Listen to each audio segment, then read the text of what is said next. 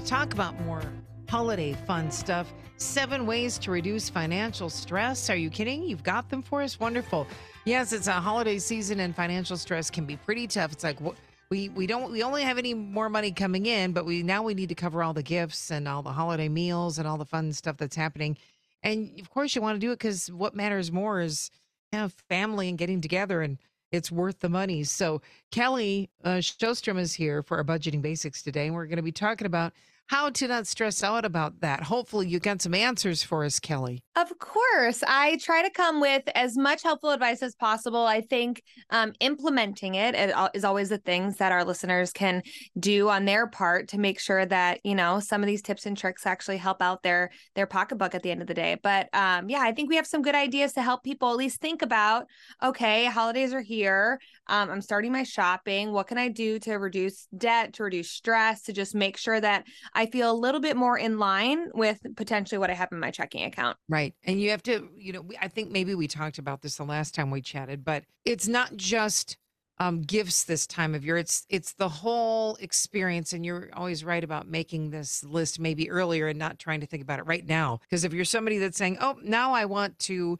get extra lights for my house on the outside. I need to buy more Christmas stockings. I'm going to be in charge of the meal, or I've got." These gifts to buy for, but now we decided we're going to go over to Aunt Susie's and we're going to all buy you stuff for their kids too. So making a list might be a really good idea. Exactly. And Kelly, if you are the only person that is getting takeaways from what I talk about every week, that my it, mission complete because yes, it is much more comprehensive than just gifts we have to buy. There is so much more involved. And I think that is where we get stressed out because the money starts adding up and we're just feeling the pinch of the paycheck to paycheck and putting things on our credit card. And the credit card bill seems bigger than it usually is. And it's not because of the gifts that we actually bought all the time. Sometimes it's just extra gas in the car because we're visiting more family, or it's those holiday lights. We needed more wrapping paper.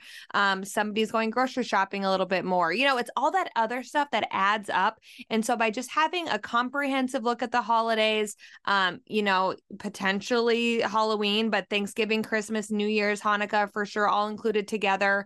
Um, making sure that all of it um, is looked at ahead of time, prepped, and um, set our limits and all that kind of stuff helps make it a little bit less stressful. So it's not just about the presents. That's the, right. the big takeaway every week that we want to get to people. All right. So trying to get ready. We don't want to be stressed out. Help us out here. Okay. So some of these might not be new to those that listen to us every single week, but I think they're good reminders. And also, um, it's definitely new for people that are just joining in. So the first thing we want to do is we want to ca- calculate our real holiday costs, and that's what we were talking about earlier. We want to look at the wrapping paper, the groceries, the gas, all that extra stuff that goes into the holidays. Do a little inventory around your house, uh, and then we can figure out how much money we need, and then compare it to how much money we potentially have. Mm-hmm. That makes sense. Making okay. And there's always things you forget. That's exactly. the hard part. If you haven't made this list before, uh, Darren and I are pretty good about like when we go on vacation, we keep the list from year to year. So we mm. always know what we spend, eh, or if there was something that we forgot, we jot it down on that list. So when we come back to our vacation list, we know exactly the things that we need to get. Kelly, that's a really good idea. We do the same thing. And if you think about it, even from just like a high level, how much does it cost our family to go away for four days or five days? And we're including airfare, right? If we have to get on a plane for five days, what does that cost? And if you can look at your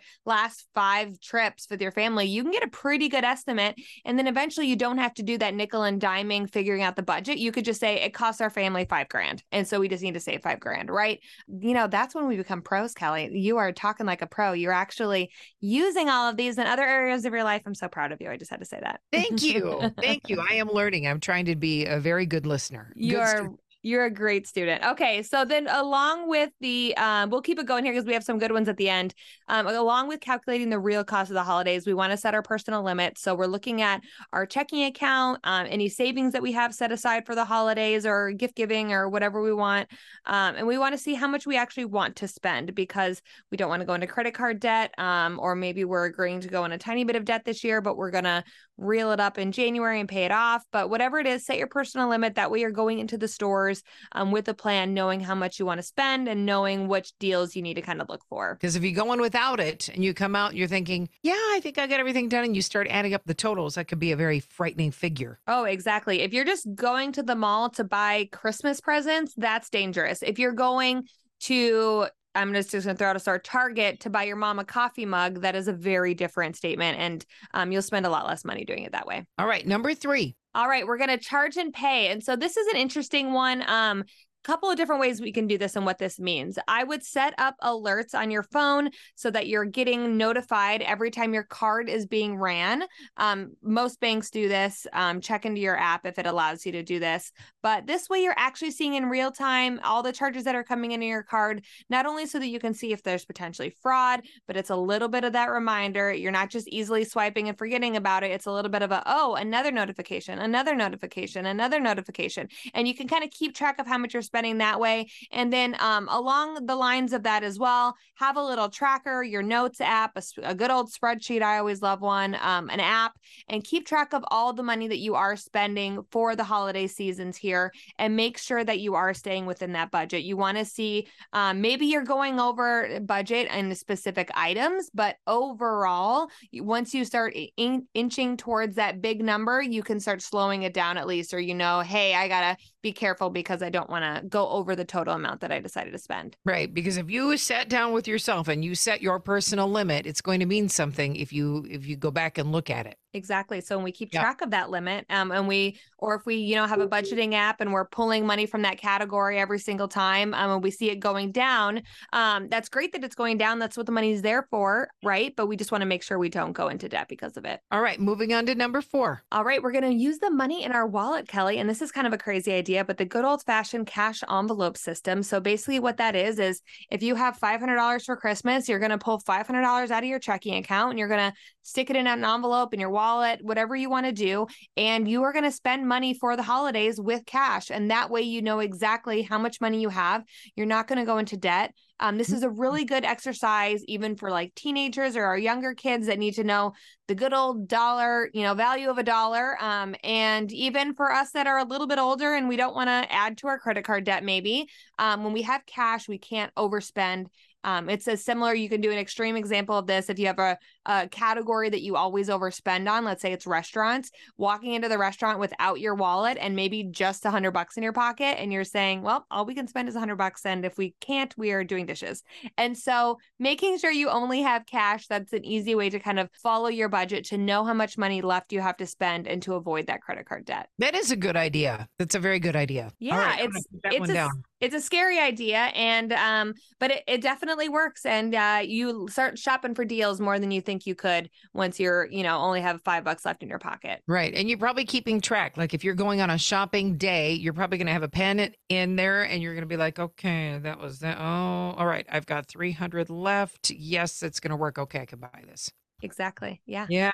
All right number five. Okay, we're going to offset inflation with some good old fashioned discounts. And so a lot of people might still be doing um I feel like Black Friday isn't Black Friday anymore. I feel like it's no longer the 5 a.m. on Friday kind of a day. It's now kind of the full weekend, and they do it maybe until the end of the month. And oh, but it's happening again in the beginning of December. It, there's always something, right? And mm-hmm. so you, everything is more expensive these days. We all know that. I don't need to sound like a broken record, but use discounts, use these Black Friday deals, use these Cyber Monday deals. I know it's past these dates, but I'm saying that these discounts are going into the future. Um, and actually look for things that are on sale. And maybe you don't buy a big brand name item, maybe you buy a cheaper version, or maybe instead of buying a bunch of things, you buy one item if you really want the brand name item. Um, but whatever it is, look for discounts, look for deals, use your membership rewards if you don't have one at the store, sign up for one. But all of these add up. Um, you never don't sign up for the credit cards. I'm not saying those deals. I'm saying just the rewards for just giving them your phone number. Um, because you know sometimes when you give them their phone number, you get 10% off right away or whatever the case may be. But um, you, we are not too good for discounts, is what I'm trying to say here. And so make sure you're looking for deals, signing up for those rewards, um, and trying to save a penny or two. I have to say, it's like one of my biggest pet peeves is to be standing in line at a grocery or not a grocery store, but at a at a mall somewhere at a store buying something with eight people behind you and they ask you if you want to open a credit card. I hate that because I'm like, oh, everybody is behind me. They're all listening. They're all wanting to get up here, but we'll give you 20% off. I'm like, no, no. And they just keep pushing, like, well, we'll give you 20% off and we'll give you some perfume. And, you know, it's like they keep upping the, I'm like, these people behind me are going, get her out of here. doesn't it, doesn't it kind of make your stomach hurt a little bit, Kelly? Yeah, I think yeah. um standing in line isn't the time to open up a credit card. If, if if that's the, you know, we needed to create like a bracket of is this a good idea or not? If you are in line and they're at, at a store and there are people behind you, the answer is no. Um, not only because it's stressful for everybody in the situation, but because also like that's not the time to open a credit card. That's not the reason to open a credit card is because you're standing in line at a store. And so right. um, you want to do a little bit more research than that. Maybe that store credit card is the best deal. It's the bee's knees and you're there all the time and you would definitely make it work. Then that's something to look into and that's your own personal situation. And, um, you know, you could make that decision if you want but most likely we're talking to you it's probably not the best idea. Yeah i'm, I'm going to be prepared the next time. I should have been all these years. The next time they ask me that i'm going to say what's the interest rate? Because i want them to say it out loud in front of everybody. Oh, 29.99% ouch. No thank you. How much did you think? And you know i mean it's just like it's ridiculous how much it is kelly i love that because you know what? They could say it's 2% and then we're like then we're like okay we're on to something here. But right. not not they're not going to say that. They're going to say it's 30% and so that's right. an easy no thank you i'm good. Um but always be polite to those people. It's their job. They have to ask you but probably don't take it. I just want to know if they know what it is. you know, if they're I, like, I'm, I'm going to have to look into that. And it's like, okay, then I'll just think about it. Let's just on with our purchase. Exactly. Exactly. All right. What else? All right. Next item, Kelly. Um, we're going to sell items and we're going to shop with those profits. So we are always talking about this because it is always a good idea. But sell stuff around the house, um, pick up that side hustle, whatever you got to do to make a little bit of extra money, and then go and spend that little bit of extra money. We're going to have fun with it. We're not going to, um, you know, be too cheap. We're maybe going to go get our nails done or get a coffee in addition to buying somebody else a gift. But if you're feeling the pinch, look around you. What can you sell? What like little side hustles can you pick up? Can you, is someone looking on next door for someone to clean their house before a holiday party or whatever it is, a little babysitting gig? Um, but if you're feeling the pinch, um, definitely see what you can do to make a few extra bucks. That way we don't have to, again, put things on our credit cards. Did I tell you this last week? I sold a keyboard because I have more than one. I sold one and I bought a new oven and microwave. Whoa. Yes, I sold my keyboard and I got an oven and a microwave. And I did go shopping for deals and I did not get fancy. I just need something to bake and cook with. I don't need a smart oven. So I got one that was a really good deal. Both of them are really good deals. And I'm super happy with what I got. So Kelly, the, my husband and I go hog wild on Black Friday every year. And it's not because we are these crazy shopping addicts. I do love shopping for a deal, don't get me wrong. But it's because we usually save all of our big purchases until Black Friday. We bought we did a kitchen remodel recently the year before the remodel. So we were storing stuff for a year. Wow. We bought all new appliances on Black Friday. This year we bought, hold on to your hat, a new mop, um, a, like a, one of those fancy electric mops. We bought a new Shark vacuum.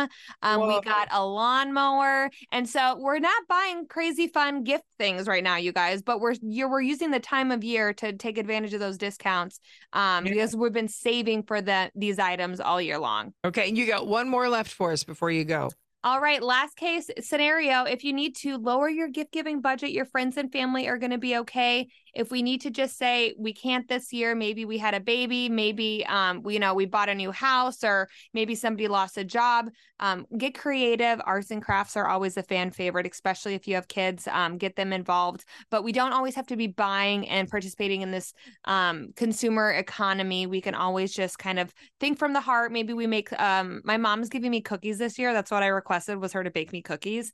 And Aww. so think about it a little bit and what do you want um, or what can you give um, that's maybe a little bit more budget friendly and your family's going to appreciate you not going into debt for it. I know what I know what I want for my kids. I want them to make up those certificates, you know, that they give me oh. like of them that say I'll do laundry uh, you know, like I have a, a card I can give them like laundry and they'll have to do laundry that day. You know. Yes I, those are the kind of things I need just to give me a little bit of time back. Kelly, you can actually do one better. You make it for them and put it in their stocking. And then that way, not only are you deciding what they have to do, but then that's also your gift to them. there we go. That's right, because I provide a place for you to live. Exactly.